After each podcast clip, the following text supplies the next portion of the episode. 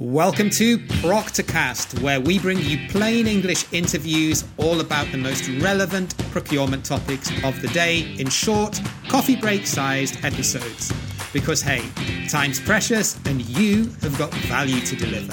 So now let's get straight into this week's show.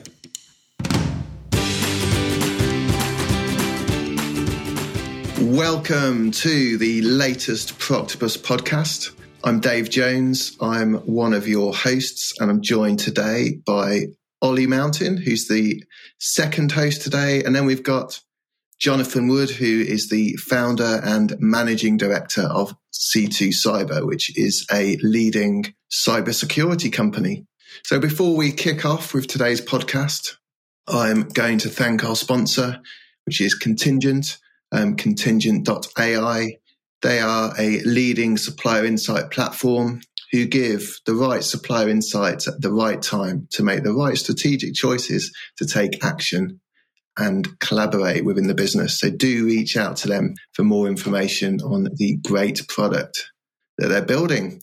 So let's get straight into it. So cybersecurity and the supply chain is today's topic, which is very relevant to all businesses and is of increasing importance. So, Ollie, why don't you um, why don't you jump in and start us off? Hi, Dave. Thanks. So, Jonathan, how did you get into cybersecurity? so, I um, I, I, guess I'm of a certain age, so um, I kind of grew up with cybersecurity becoming more and more relevant. I remember my first computer weighed a lot uh, when I was a kid, and, uh, and uh, we were just discussing now new MacBooks don't weigh very much, and they're a bit quicker, but there's a lot more security involved. I was in the Navy uh, as an engineer for uh, just over ten years, twelve years, and um, uh, a lot of that revolved around information security, uh, security of platforms and, and things, whether they were afloat or in um, Afghanistan and places. And, and a lot of that is now under the banner of what we would call cybersecurity. Lots of different disciplines under there. I did some time in, in BT security as well, helping government and private companies um, with uh, with their information assurance before I started uh, C2. Great. It sounds interesting. Uh, gone from uh, armed forces to uh, to uh, sort of blue chip PLC. You know, it sounds it sounds great. And now I'm working on getting C2 to become blue chip PLC as well. That's the aim. Very good. You heard it. You heard it here first. Get your um, yeah, your shares. Five year plan. Get your shares now. So, what? Why? Why should procurement people and businesses generally matter? Um, care about cybersecurity risk. Um, let's say there's a business they've been established for ten years. Um, they've never had a problem in their supply chain. Um, so, why should they care about it? So, I, I, I think the first the first thing to understand is what sort of business it is. If it's B two B or B two C, um, who are the who are their customers? What sort of data do they own, and therefore what sort of risks are they running on behalf of the people that they supply? So, if you're a, a consumer facing business, you've probably got quite a lot of personally identifiable information. If you're a fashion house, you might literally know the inside leg measurement of your customers. If you're a, uh, a mobile phone provider, you've got everybody's uh, credit card details and you run direct debits, you've got their home addresses. And, and if you're um, a telco, if you're a telephone provider, you can see all of their internet traffic. So these are quite sensitive things. And and and the key test is if that information escaped into the wild, would it would it harm our reputation? Uh, would it harm our customers? And uh, by extension, it will harm your share price, and therefore your shareholders will be upset with you as well. So we've got quite a few examples in recent history of where security in the supply chain has uh, has caused a, a decrease in share price. So we've had Maersk, uh, which was the NotPetya virus that turned into WannaCry. And that was actually through a, an accountancy firm in Ukraine. Mm. They brought the ransomware in, it then went all the way around inside Maersk. But to your point, Dave, that's a company, great standing, it's really old, they're really well run, they know exactly what they're doing in their business. But they had this weak underbelly, which was a supplier who suffered a ransomware attack, and it transmitted because they trusted them so much and they never checked all the way through Maersk internally. We've had British Airways a couple of times in the last few years uh, with credit card details and things. They're, um, and, and, that was a supplier as well, from my understanding. Most recently, in November, December, we had Spar's, uh, the convenience stores, where their EPOS terminals, their point of sale terminals, were all locked up. They could only take cash for weeks in these uh, in these Spar shops, and that was a third party. That was a supplier. That wasn't Spar themselves. They contracted that out to a third party card acquiring service, and, and they they were attacked and they lost their service. So um, so that affected their business in a material way. They couldn't take cards. There are reasons to look at your supply chain um, and, and make sure that it's secure amazing. And supply chains are getting more and more, um, more and more complicated today, aren't they? So if you think about it, you know, back in the day, you might have one or two tiers um, to be mindful of. Now you've got four plus.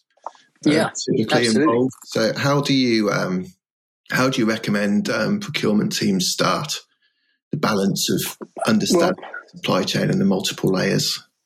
So often they've got uh, some uh, primes, as I would call them, prime contractors that have got lots mm-hmm. of subcontractors working for them. Um, so your third party is the prime. Uh, and they might be really swept up. They might have an in- information security department. They'll they'll assess all of those sorts of things internally. They'll have ISO accreditations. But where that data goes from the prime, do they subcontract it out? Do they offshore it? Do they rely on independent consultants with unmanaged IT that nobody can see. But in order to deliver the thing they're contracted to do, they've got to have a data set. Uh, for mm-hmm. example, and so that data set's now sat on a MacBook Air, traveling around in London with no security on it. It's a singleton consultant, and that's a risk. So, how does the prime assess that fourth party? If the independent consultant uses G Suite um, or Microsoft, uh, other platforms are available, then Uh, is that secure? Have they secured it sufficiently to the standards of the ultimate customer that's at the top being serviced by the prime? You've got to check that. We, we had quite a useful rule of thumb where, where I used to work, which is that they would keep going down the supply chain until the data being processed could no longer be identified as theirs. Okay. So that's good advice. Yeah. So if they were delivering photocopier paper, people didn't worry about it. But if they were delivering that paper to a sensitive site, the address was sensitive, then they still worried about the photocopy pro, uh, paper provider. So, so they would go all the way down until they got to that point. Interesting, interesting. Ollie, do you do you want to delve into this this topic from your your perspective? What would you like to know about it? Yeah, and I think it's really interesting because obviously a lot of tier ones may be sort of medium enterprises, you know, large enterprises, for example. But where you have a niche supplier, for example, to, to a business, right? And I've got a great one where I used to work for a very large scale retailer and uh, they had a niche supplier that was for people. Right? And they were brilliant at what they were doing. But obviously, cybersecurity, information assurance, that doesn't you know, it's, it's not really in the sphere in terms of four people in vans repairing coffee machines, for example, right?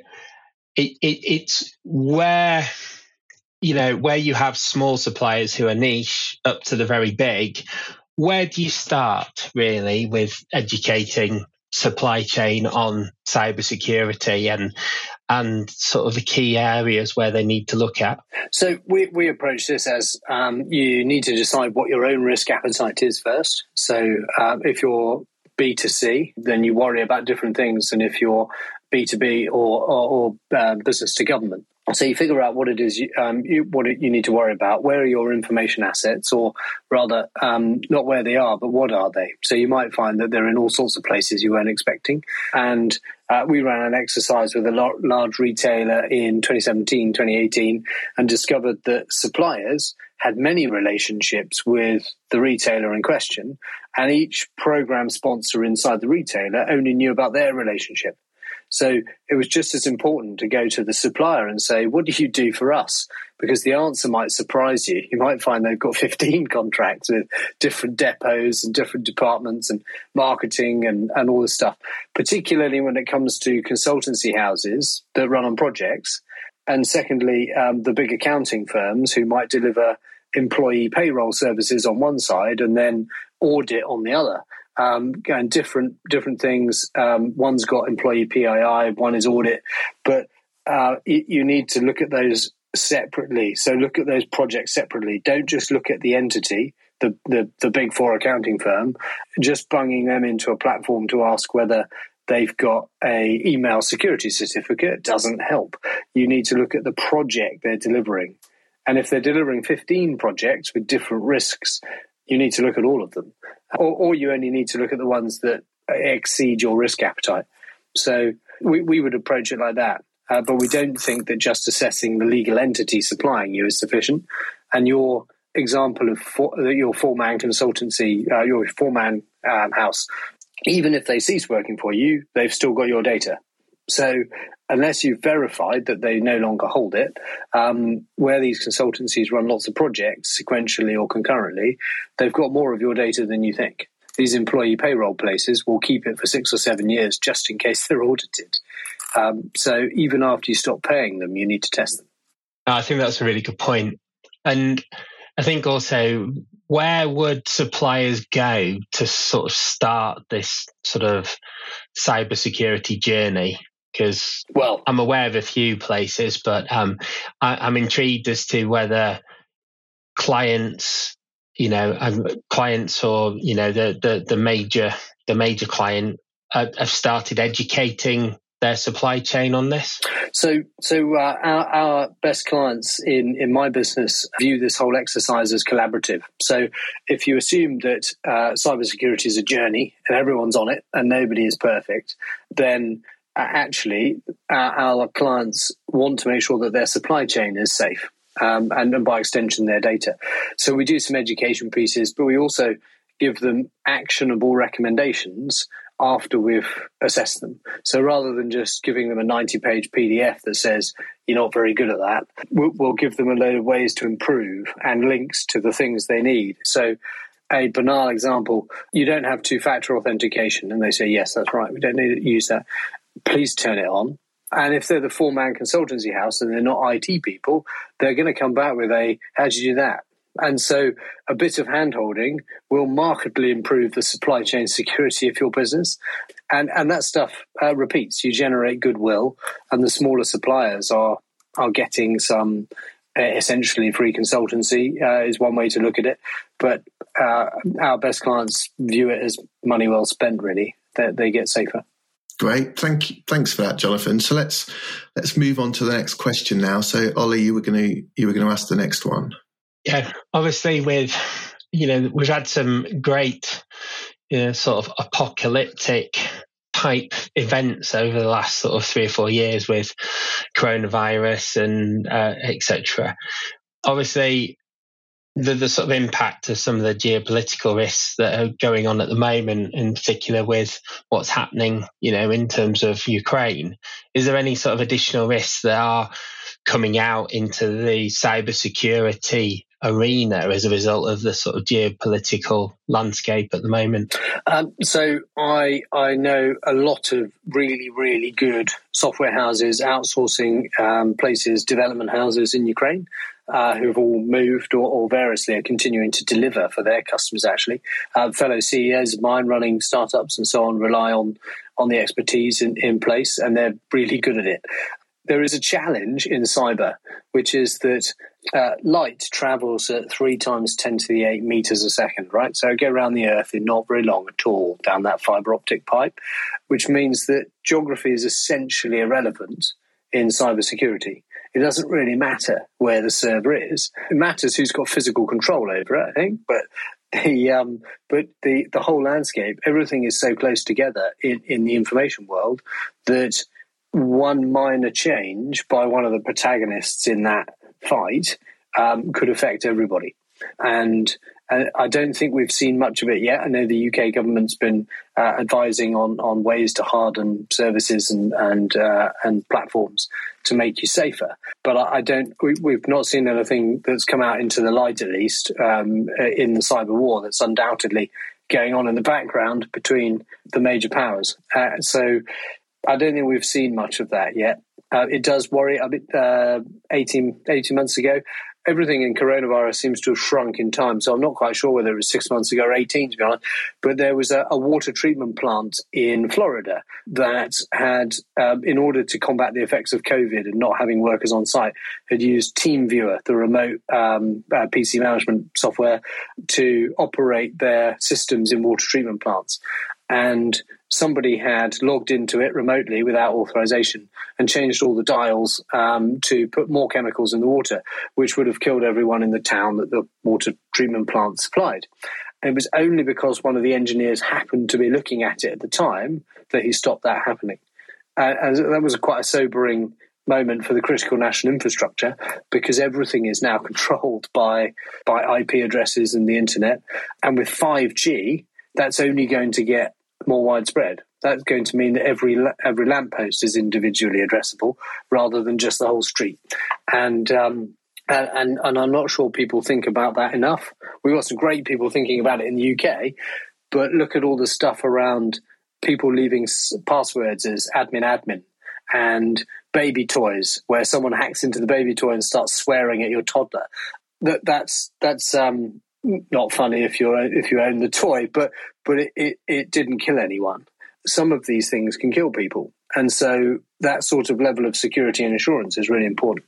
That's a really great point. Thanks, thanks. So with so it's a really key, really key issue. I've always been I've always been really passionate about it, as you know. As you know, what what should procurement teams do differently to educate themselves and, um, and tackle this issue because I, I, think we've got a great opportunity because we're the center of the spider's web of an organization typically we're the only function that sits right in the middle so what what can we do differently and you spend all the money, right, Dave? So people's yeah. money, but yeah, OPM, yeah.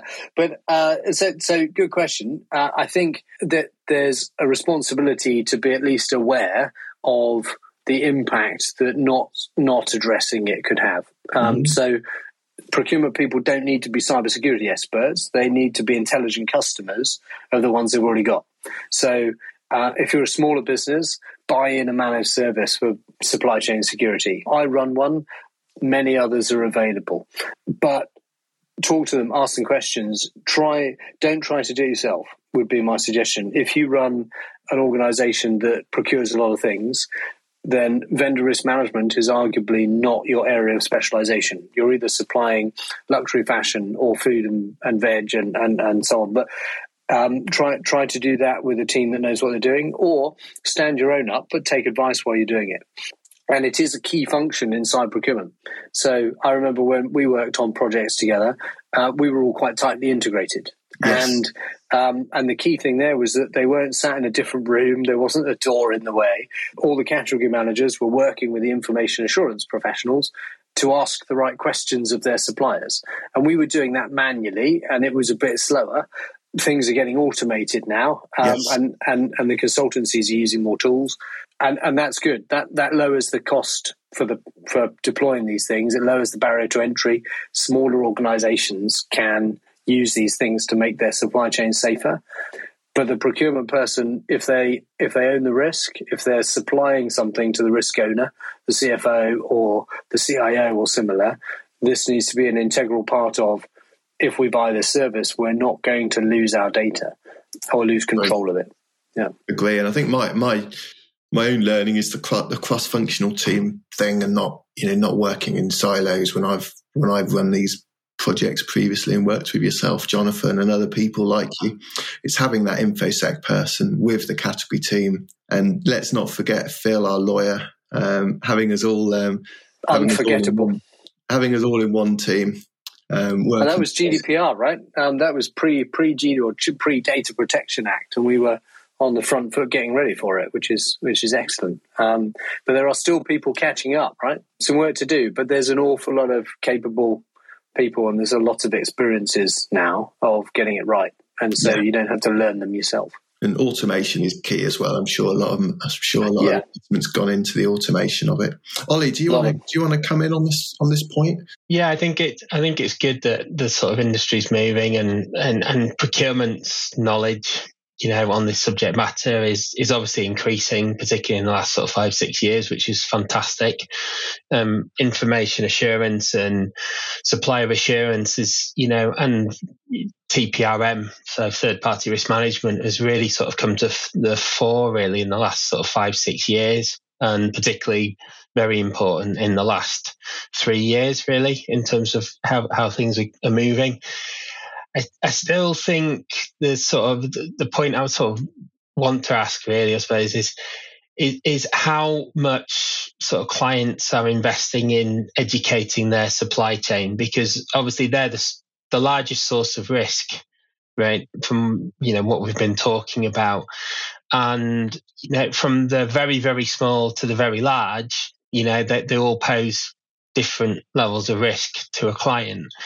And um, I think it's I think it's important that obviously where you have a sort of diverse supply chain, so from the very small to the very large, it's important that the clients invest in that sort of supplier development, supplier engagement process yeah. to, to sort of help you know suppliers and and particularly sort of the the sort of the SME side because there's some fantastic suppliers in the SME angle, but it's just this type of stuff is just not in their sphere of knowledge, really. No. And, and it is a hurdle, especially if you're a smaller organisation. You don't have a CISO or a CIO to lean on. That's not really what you want to talk about in the pub. So uh, it's um, uh, it's something where you need to access resources. Um, if I could do a quick plug for uh, the National Cybersecurity Centre's got some really good resources on its website when uh, Dave and I were working together, I did the CIPS modules because um, I was constantly asked to go and do the CIPS modules. So I did those, and they were excellent as well. And I suspect a couple of years later, uh, they've got better. Uh, I, I, would say that one of the things I've experienced in the enterprise is. Uh, rather than smaller clients, is, is that enterprise supply chains, the decision on who to use can be devolved to quite a low level in the enterprise. It's not the CFO of a FTSE 100 that decides who to use. They just set the budget. And so a key area for education, training, and awareness around information assurance and security, supply chain security, is your own employees. Um, so whoever's got the ability to uh, at least recommend an award, if not make it, of a contract, should be asking these questions. And, and so there's an internal job to do just as well as the suppliers. But just my view. No, that's that's great, and uh, I have to say I totally agree with what you're saying. So it's fantastic to hear it as well. So um, I suppose uh, one last question, a bit of a killer one, is what other question do you wish we'd ask you, Jonathan? So I, I guess I, I, there's two things I would ask. One is whatever validation process or assurance process you've got in place, uh, does it have enough of a live component around open source intelligence, breaches, issues that affect your supplier? So don't just test them once for supply chain security when you award the five year contract, because 59 months later, you might find out they had a breach halfway through and you weren't looking. So make sure that if you do have people um, uh, using your data that you're testing them more regularly, proportionate to risk. So don't spend all your money on the top 10. If you've got 25 high risk suppliers, make sure that you build the system right. Again, that's something we do, and there are lots of other people in the market doing that. And very fashionably at the moment um, is uh, ESG, environmental, social, and governance. It isn't just a fashion, it's actually quite a useful way of measuring the behavior of a business that you're proposing to work with or pay money as uh, as a customer as a supplier of yours. And so we um, we're wrapping information assurance into the G component of ESG but the environmental and social side very important people are choosing their suppliers. Consumers are choosing which organizations to buy products from based on their perception of the ESG credentials of that brand and that's only as good as your supply chain. So if you can't test that in your supply chain, you're just talking about your corporate head office, and uh, and so it's quite important to look at the ESG credentials of your supply chain as well. That, that that's another one that I would probably focus on. Great, thank you very much. Well, that's been a really useful tour through all things cybersecurity. So how how do people find you, Jonathan, if they want to catch up? What's your um, what's your company's name, etc. I'm on LinkedIn. Uh, my company's name is C2 Cyber, and uh, my email address is uh, jonathan.wood at c2cyber.com.